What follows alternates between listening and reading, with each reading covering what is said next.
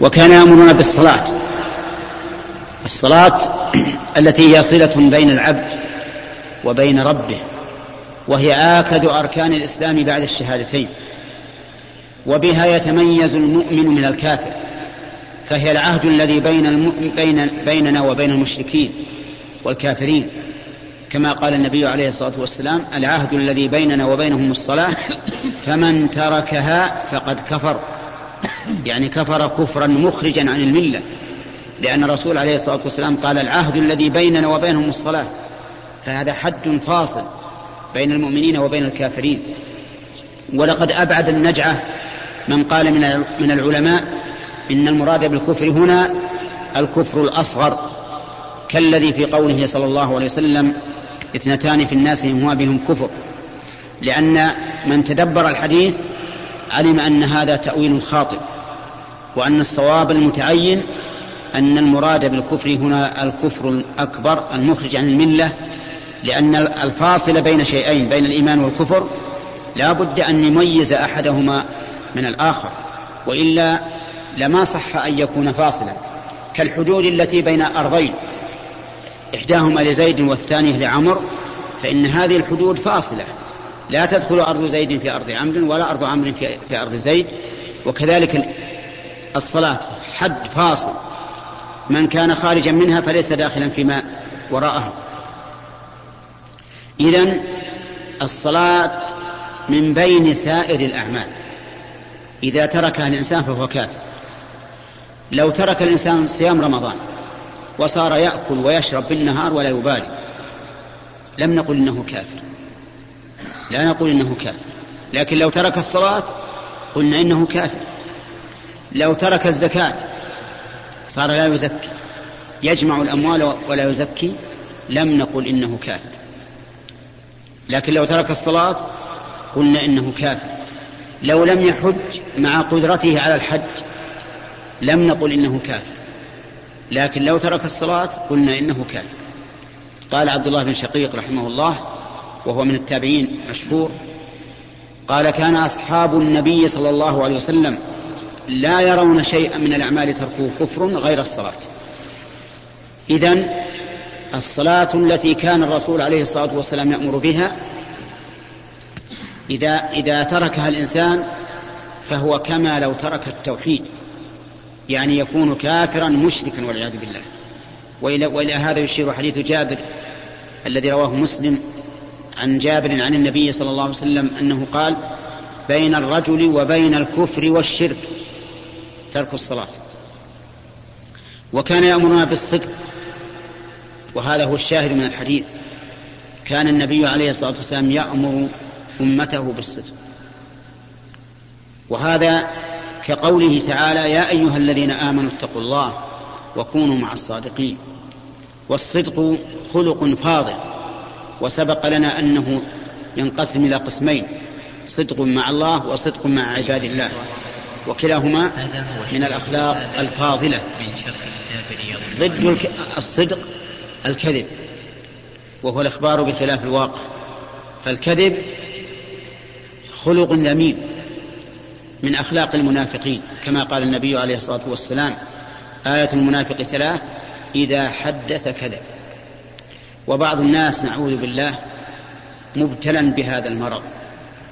لا يستأنس ولا ينشرح صدره إلا بالكذب. يكذب. دائما. إن حدثك بحديث وإذا هو كاذب. إن جلس في مجلس جعل يفتعل الأفاعيل ليضحك بها الناس. وقد قال النبي عليه الصلاة والسلام ويل لمن حدث فكذب ليضحك به القوم ويل له ثم ويل له. مرتين. ويل له ثلاث مرات. ويل لمن حدث فكذب ليضحك به الناس ويل له ثم ويل له. هذا ما كان الرسول يأمر به ويأتي إن شاء الله بقية الحديث.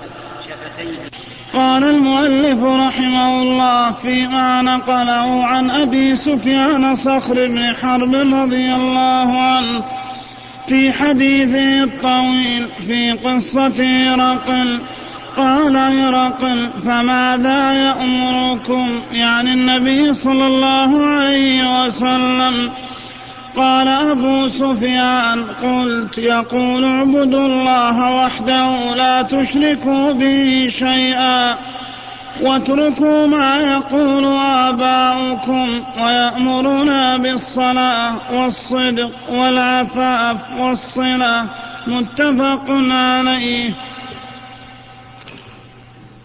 بسم الله الرحمن الرحيم.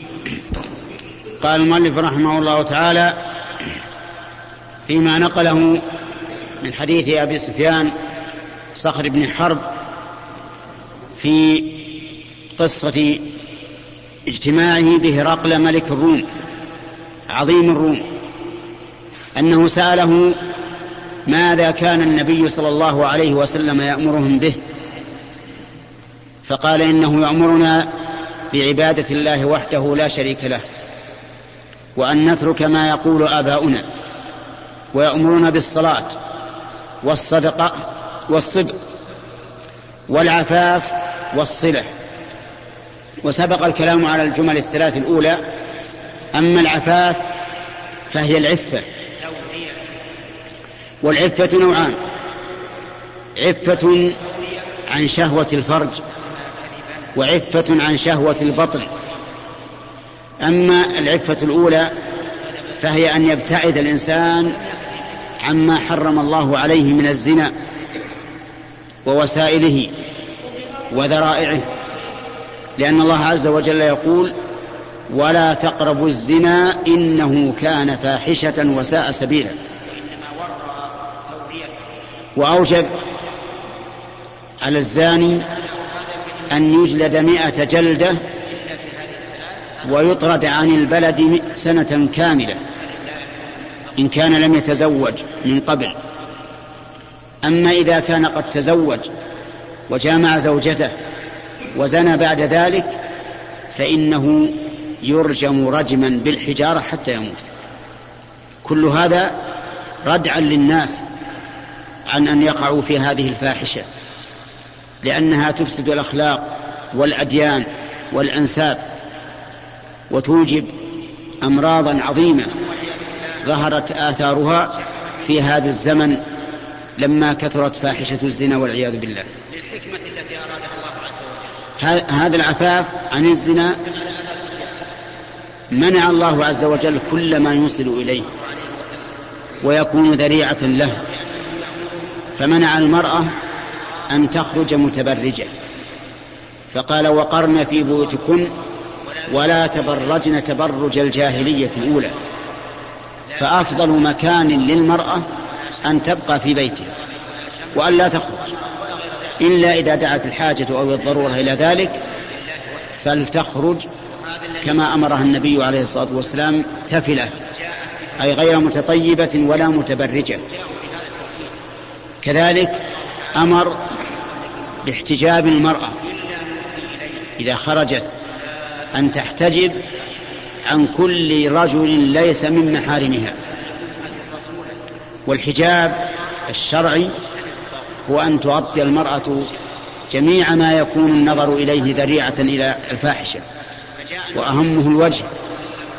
فإن الوجه يجب حجبه عن الرجال الأجانب أكثر مما يجب حجب الرأس وحجب الذراع وحجب القدم. ولا عبرة بقول من يقول إنه يجوز كشف الوجه لأن قوله هذا فيه شيء من التناقض. كيف يجوز أن تكشف المرأة وجهها ويجب عليها عند هذا الرجل أو عند هذا القائل أن تستر قدميها؟ أيما أعظم فتنة وأيما أقرب إلى الزنا أن تكشف المرأة وجهها أو أن تكشف قدميها؟ كل إنسان عاقل يفهم ما يقول يقول إن الأقرب إلى الزنا والفتنة أن تكشف عن وجهها من ذلك أيضا أن لا تخرج المرأة متطيبة. فإن خرجت متطيبة فقد أتت بوسائل بوسيلة الفتنة منها وبها. يفتتن الناس بها وهي أيضا تفتتن حيث تمشي في الأسواق وهي متطيبة. نسأل الله العافية. ولا يجوز لأحد أن يمكن أهله من ذلك أبدا وعليه أن يتفقدهم سواء كانت الزوجة أو البنت أو الأخت أو الأم أو غير ذلك. لا يجوز لأحد أن يمكن أهله من الخروج على غير الوجه الشرعي. أما, أما النوع الثاني من العفاف فهو العفاف عن شهوة البطن أي عما في أيدي الناس. كما قال الله تعالى يحسبهم الجاهل أغنياء من التعفف يعني من التعفف عن سؤال الناس بحيث لا يسأل الإنسان أحدا شيئا لأن السؤال مذلة والسائل يده دنيا سفلى والمعطي يده عليا فلا يجوز أن تسأل أحدا إلا ما لا بد منه. كما لو كان الإنسان مضطرا أو محتاجا حاجة شبه شبه ضرورة فحينئذ لا بأس أن يسأل. أما بدون حاجة ملحة أو ضرورة فإن السؤال محرم. وقد وردت أحاديث في التحذير منه حتى أخبر النبي عليه الصلاة والسلام أن الرجل يأتي يوم القيامة وما في وجهه مزعة لحم والعياذ بالله. قد ظهر منه العظم أمام الناس في هذا المقام العظيم المشهود. ثم إن الصحابة رضي الله عنهم بايعوا النبي صلى الله عليه وسلم على أن لا يسألوا الناس شيئا حتى كان صوت أحدهم يسقط من على راحلته ولا يقول لأحد ناولني الصوت بل ينزل ويأخذ الصوت. والإنسان الذي أكرمه الله تعالى بالغنى والتعفف لا يعرف قدر السؤال إلا إذا ذل أمام المخلوق. كيف تمد يدك إلى مخلوق؟ أعطني. وأنت مثله إذا سألت فاسأل الله وإذا استعنت فاستعن بالله. أما, أما الرابع فقال والصلة بل هو الخامس الصلة. الصلة أن تصل ما أمر الله به أن يوصل. من الأقارب الأدنى فالأدنى وأعلاهم الوالدان. فإن صلة الوالدين بر بر وصلة. والأقارب لهم من الصلة بقدر ما ما, ما عندهم من القرب. الأقارب لهم من الصلة بقدر ما عندهم من القرب. فأخوك أوكد صلة من عمك. وعمك أوسط صلة من عم أبي أشد صلة من عم أبيك. وعلى هذا فقس. الأدنى فالأدنى. والصلة جاءت في القرآن والسنة غير مقيدة. وكل ما جاء في القرآن والسنة غير مقيد فإنه يحمل على العرف. فما جرى العرف بأنه صلة فهو صلة. وهذا يختلف باختلاف الأشخاص والأحوال والأزمان والأماكن.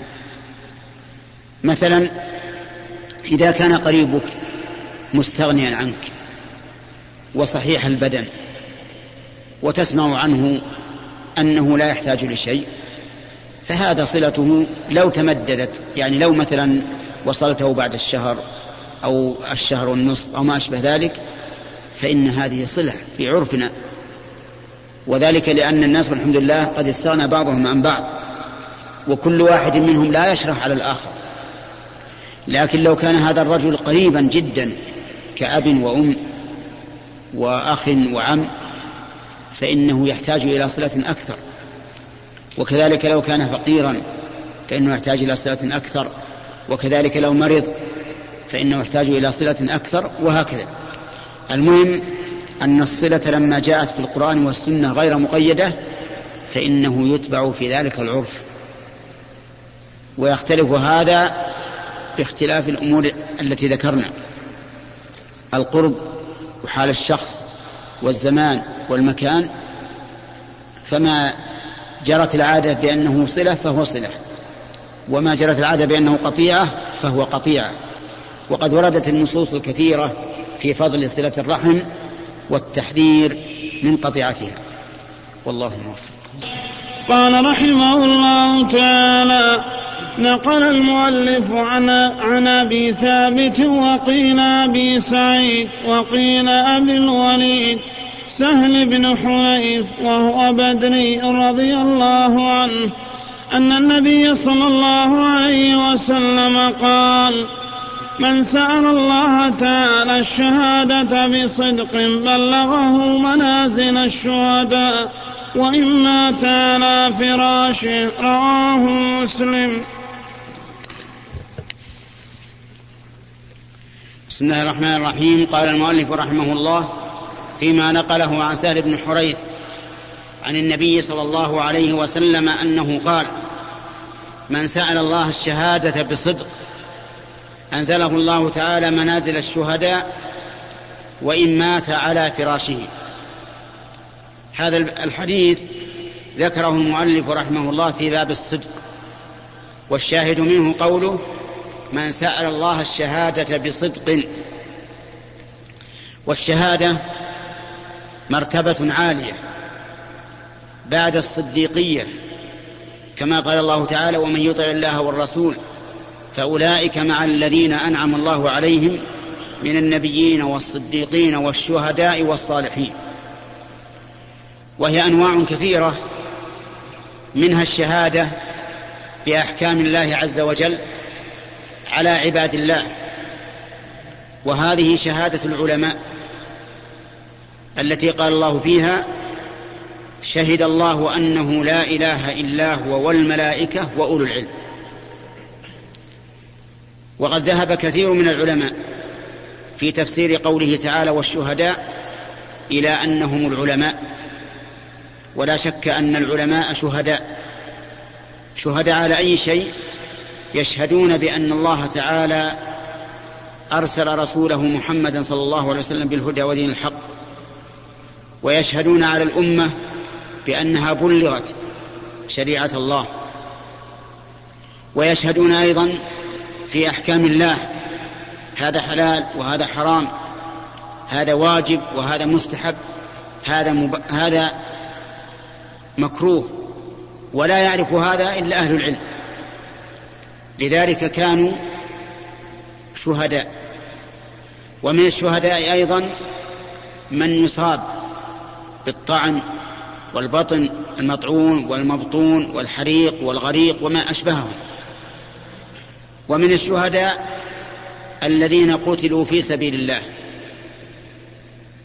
ومن الشهداء الذين يقتلون دون أموالهم ودون أنفسهم كما قال النبي عليه الصلاة والسلام حين سئل سأله رجل قال أرأيت يا رسول الله إن جاءني شخص إن جاءني رجل يطلب مالي يعني عنوة قال لا تعطه. قال أرأيت إن قاتلني؟ قال قاتله. قال أرأيت إن قتله إن قتلته؟ قال هو في النار. لأنه معتد ظالم. قال أرأيت إن قتلني؟ قال إن قتلك فأنت شهيد. وقال النبي عليه الصلاة والسلام من قتل دون ماله من قتل دون أهله فهو شهيد. ومن الشهداء أيضا من قتلوا ظلما. يعتدي عليه إنسان فيقتل فيقتله غيلة ظلما فهذا أيضا شهيد. ولكن أعلى الشهداء هم الذين يقتلون في سبيل الله. كما قال الله تعالى ولا تحسبن الذين قتلوا في سبيل الله أمواتا بل أحياء عند ربهم يرزقون. فرحين بما آتاهم الله من فضله ويستبشرون بالذين لم يلحقوا بهم من خلفهم ألا خوف عليهم ولا هم يحزنون. يستبشرون بنعمة من الله وفضل وأن الله لا يضيع أجر المؤمنين. ولكن من هؤلاء؟ هم الذين هم الذين قاتلوا لتكون كلمة الله هي العليا. ما قاتلوا لحظوظ أنفسهم ما قاتلوا لأموالهم وإنما قاتلوا لتكون كلمة الله هي العليا كما قال ذلك النبي عليه الصلاة والسلام حين سئل عن الرجل يقاتل شجاعة ويقاتل حمية ويقاتل ليرى مكانه أي ذلك في سبيل الله؟ قال من قاتل لتكون كلمة الله هي العليا فهو في سبيل الله. هذا الميزان. ميزان عدل لا يخيس. ميزان وضعه النبي صلى الله عليه وسلم. يزن به الإنسان عمله. إذا كان قتالك لتكون كلمة الله العليا فأنت في سبيل الله. إن قتلت فأنت شهيد. وإن غنمت فأنت سعيد. كما قال الله تعالى قل هل تربصون بنا إلا إحدى الحسنيين إما الشهادة وإما الظفر والنصر. ونحن نتربص بكم أن يصيبكم الله بعذاب من عنده أو بأيدينا. يعني إما أن الله يعذبكم ويقين شركم كما فعل الله تعالى في الأحزاب الذين تجمعوا على المدينة يريدون قتال الرسول عليه الصلاة والسلام فأرسل الله عليهم ريحا وجنودا وألقى في, في قلوبهم الرعب. أو بأيدينا كما حصل في بدر فإن الله تعالى عذب المشركين بأيدي الرسول عليه الصلاة والسلام وأصحابه. هذا الذي يقاتل لتكون كلمة الله العليا هو الشهيد. فإذا سأل الإنسان ربه قال اللهم إني أسألك الشهادة في سبيلك. ولا تكون الشهادة إلا بالقتال لتكون كلمة الله العليا. فإن الله تعالى إذا علم منه صدق القول والنية أنزله منازل الشهداء وإن مات على فراشه. بقي علينا الذي يقاتل دفاعا عن بلده. هل هو في سبيل الله أو لا؟ نقول إذا كنت تقاتل دفاعا عن بلدك لأنها بلد إسلامي فتريد أن تحميها من أجل أنها بلد إسلامي فهذا في سبيل الله. لأنك قاتلت لتكون كلمة الله العليا. أما إذا قاتلت من أجل أنها وطن فقط فهذا ليس في سبيل الله. لأنه لأن الميزان الذي وضعه النبي عليه الصلاة والسلام لا ينطبق عليه. من قاتل لتكون كلمة الله العليا فهو في سبيل الله وما سوى ذلك فليس في سبيل الله.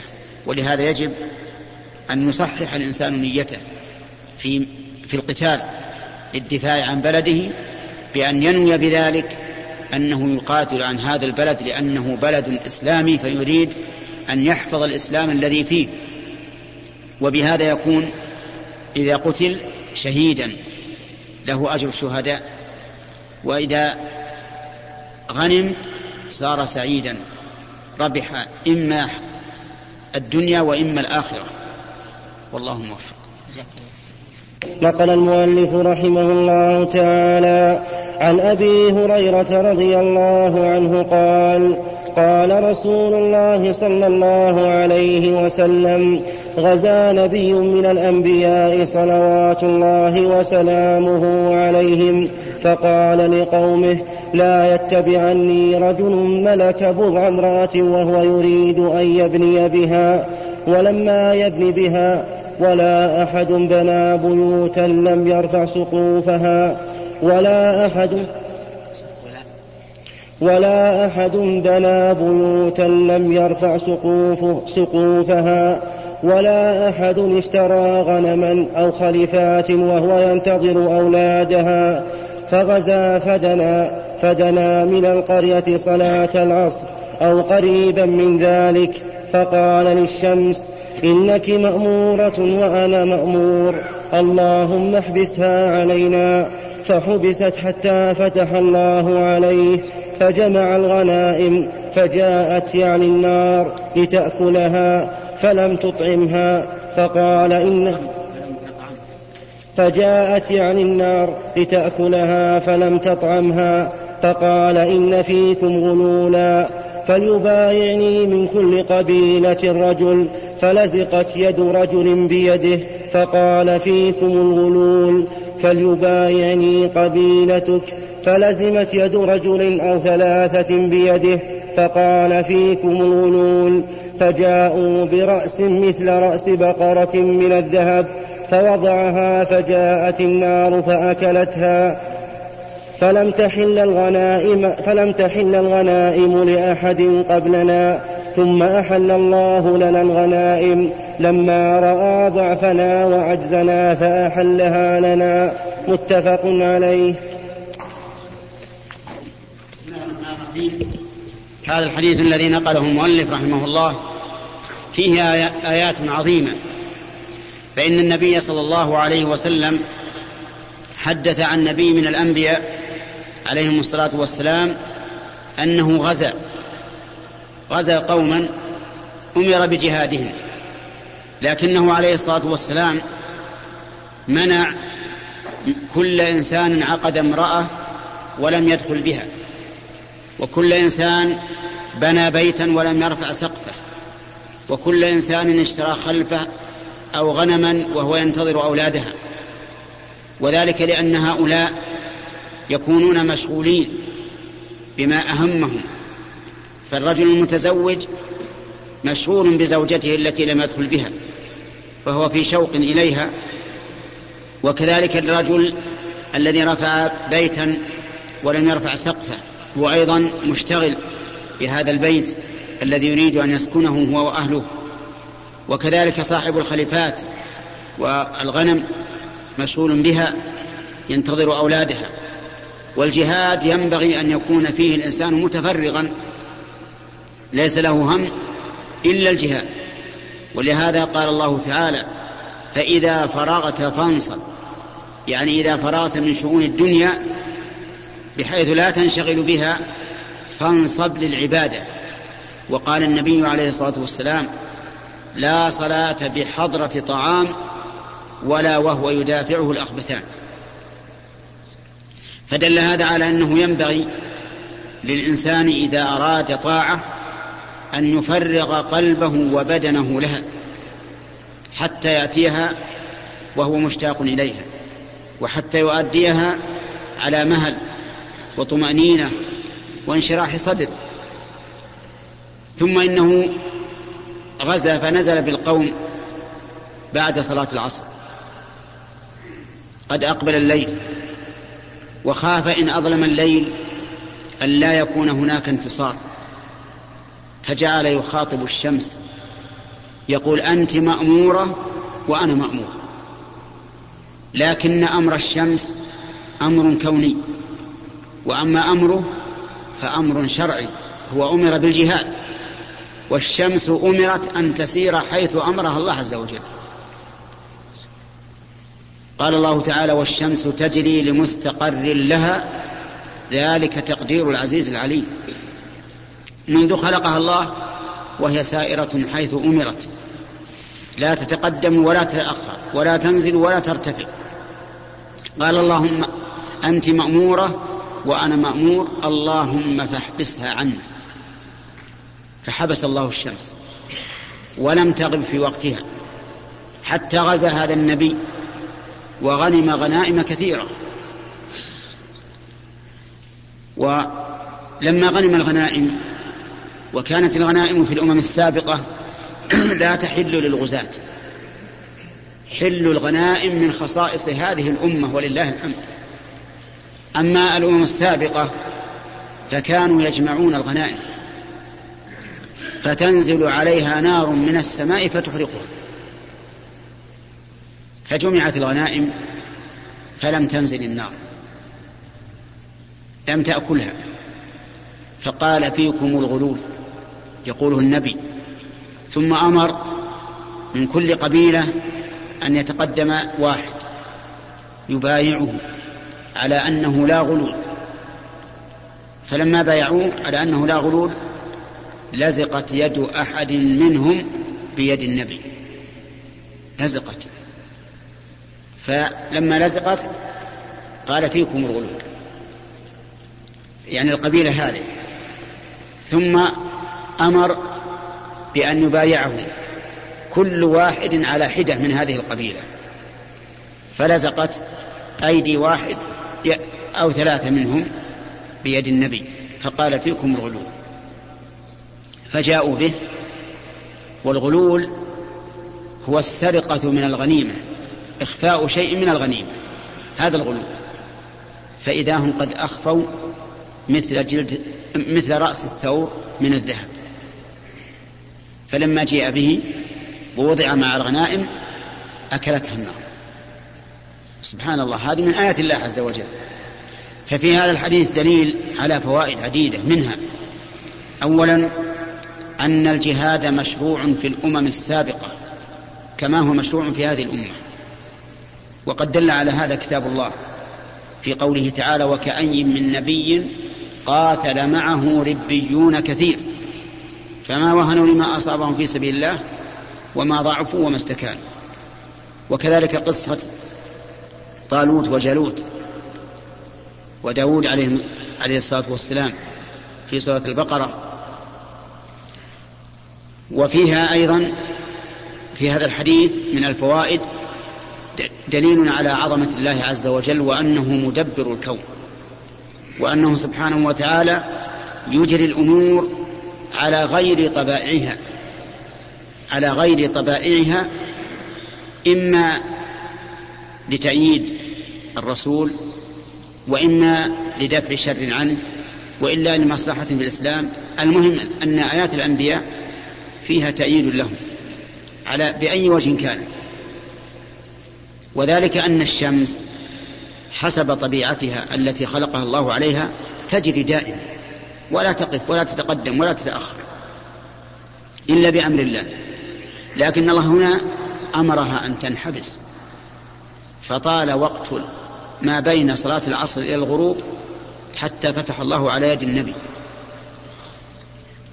وفي هذا رد على أهل الطبيعة الذين يقولون إن الأفلاك لا تتغير.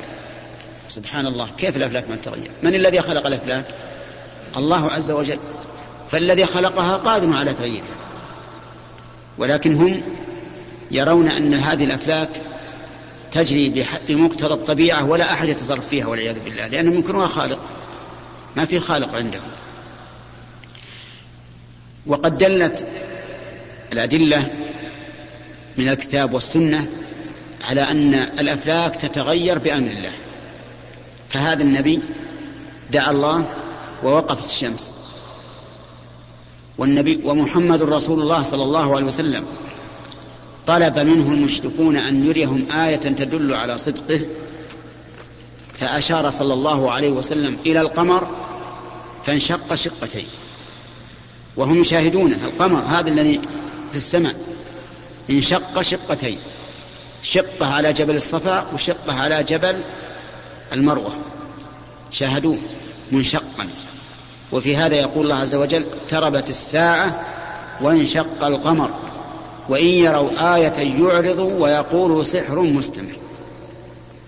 قالوا هذا محمد سحرنا. سحرنا. القمر ما انشق لكن محمد سحرنا وأفسد نظرنا وعيوننا. لأن الكافر والعياذ بالله الذي حقت عليه كلمة الله لا يؤمن. إن الذين حقت عليهم كلمة ربك لا يؤمنون ولو جاءتهم كل آية. ما يقبلون نسأل الله لنا ولكم العافية. وأن يهدي قلوبنا. القلوب بين أصبعين من أصابع الرحمن عز وجل يقلبها كيف يشاء ويصرفها كيف يشاء. فالذي حقت عليه كلمة العذاب لا يؤمن أبدا مهما جئته بآية. ولهذا طلبوا من الرسول صلى الله عليه وسلم آية وأراهم هذه الآية العجيبة اللي ما استطيع أحد أن يقدر عليها. وقالوا هذا سحر مستمر. وكذبوا واتبعوا أهواءهم وكل أمر مستقر. وفي هذا أيضا من في هذا الحديث من الفوائد بيان نعمة الله على هذه الأمة حيث أحل لها المغانم التي التي تغنمها من الكفار وهي كانت حراما على من سبقنا. لأن هذه الغنائم فيها خير كثير للأمة الإسلامية تساعدها على الجهاد وتعينها على الجهاد. فهم يغنمون من الكفار أموالا يقاتلون الكفار بها. يقاتلون الكفار بها مرة أخرى وهذا من فضل الله. كما قال النبي عليه الصلاة والسلام أعطيت خمسا لم يعطهن أحد من الأنبياء قبلي وذكر أنها أحلت له الغنائم ولم تحل لأحد كان قبله. وفيه أيضا من آيات الله في هذا الحديث أن الذين غلوا لزقت أيديهم بأيدي النبي وهذا خلاف العادة. هذا خلاف العادة. لكن الله على كل شيء قدير. لأن العادة أن اليد إذا صافحت اليد عند المعاهدة تنطلق. لكن الذين غلوا لم تنطلق أيديهم أمسكت بيد النبي. لأن هذه علامة النبي لا يعلم الغيب. وفيه أيضا على دليل على أن الأنبياء لا يعلمون الغيب. وهو واضح. الأنبياء لا يعلمون الغيب إلا ما أطلعهم الله عليه. أما هم لا يعلمون الغيب وشواهد هذا كثيرة فيما جرى لنبينا محمد عليه الصلاة والسلام حيث يخفى عليه أشياء كثيرة. قالت من أنبأك هذا؟ قال نبأني العليم الخبير. أما هو ما يعلم الغيب. أصحابه يكون معه يخفون عليه. كان معه ذات يوم أبو هريرة فانخنس. وكان عليه جنابة على أبي هريرة خنس ليغتسل فقال له حينما رجع أين كنت يا أبا هريرة؟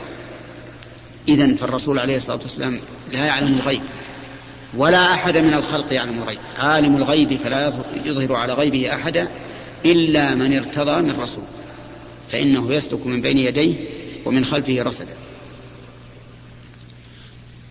ثم في هذا الحديث أيضا دليل على قدرة الله عز وجل من جهة أن هذه النار لا يدرى من أين جاءت.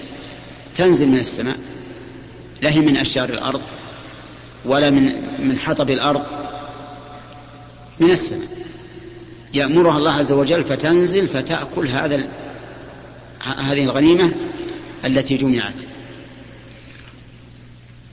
والله الموفق.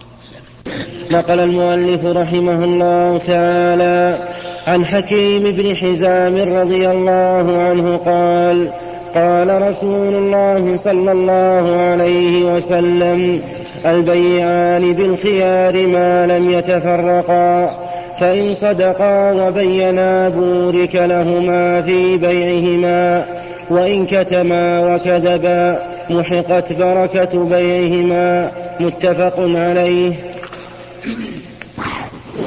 بسم الله الرحمن الرحيم قال المؤلف رحمه الله تعالى فيما نقل عن حكيم بن حزام رضي الله عنه أن النبي صلى الله عليه وسلم قال البيعان بالخيار ما لم يتفرقا فإن صدقا وبينا بورك لهما في بيعهما وإن كذبا وكتما محقت بركة بيعهما.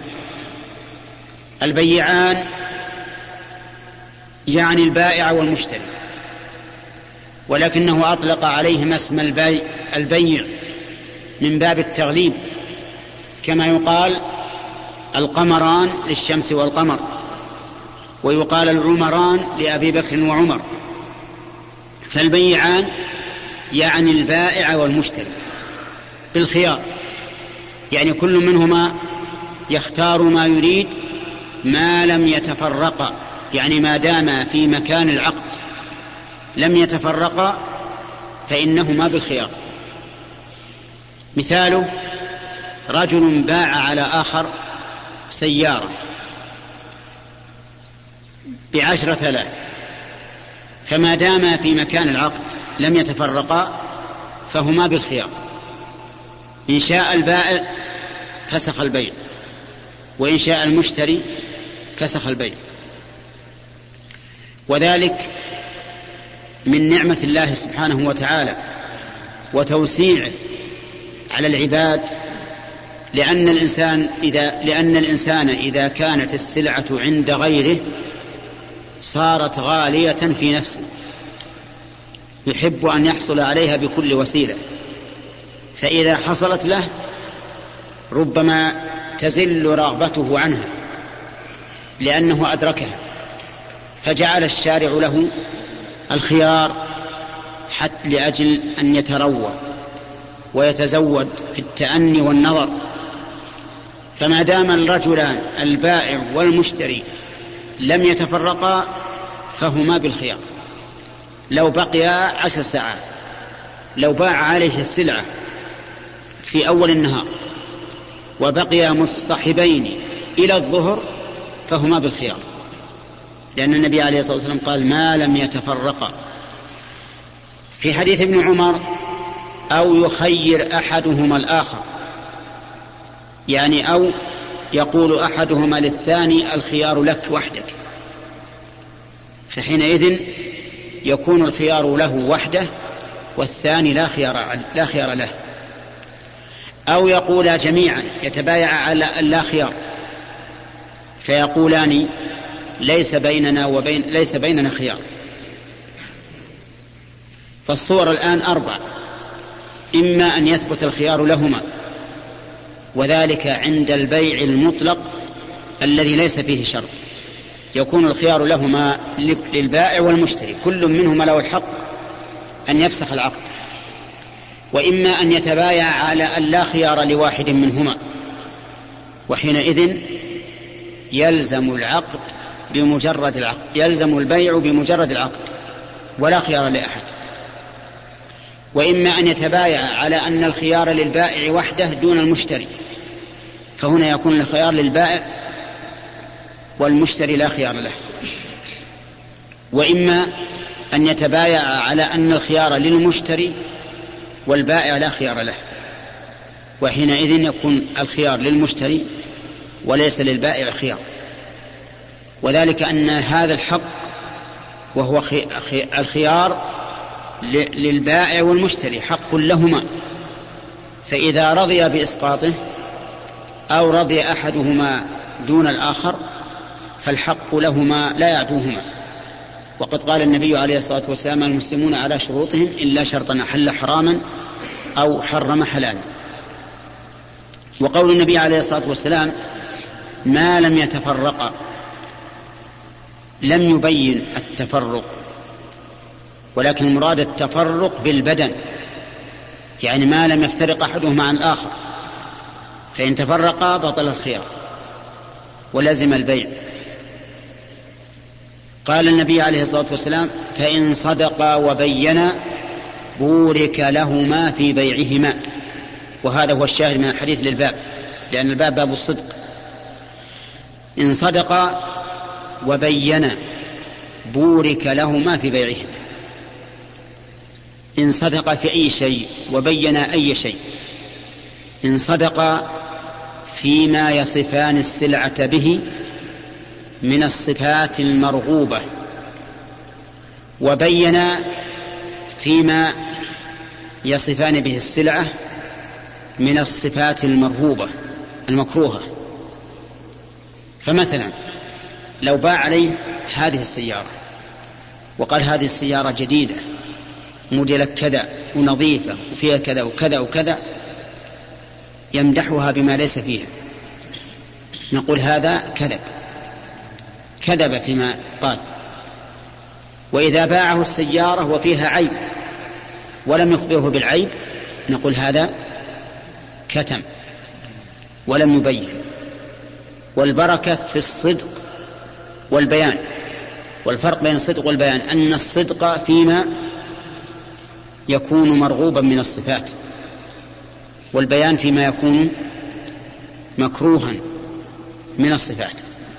فكتمان العيب هذا هذا ضد البيان. وصف السلعة بما ليس فيها هذا ضد إيش؟ لا. ضد الصدق.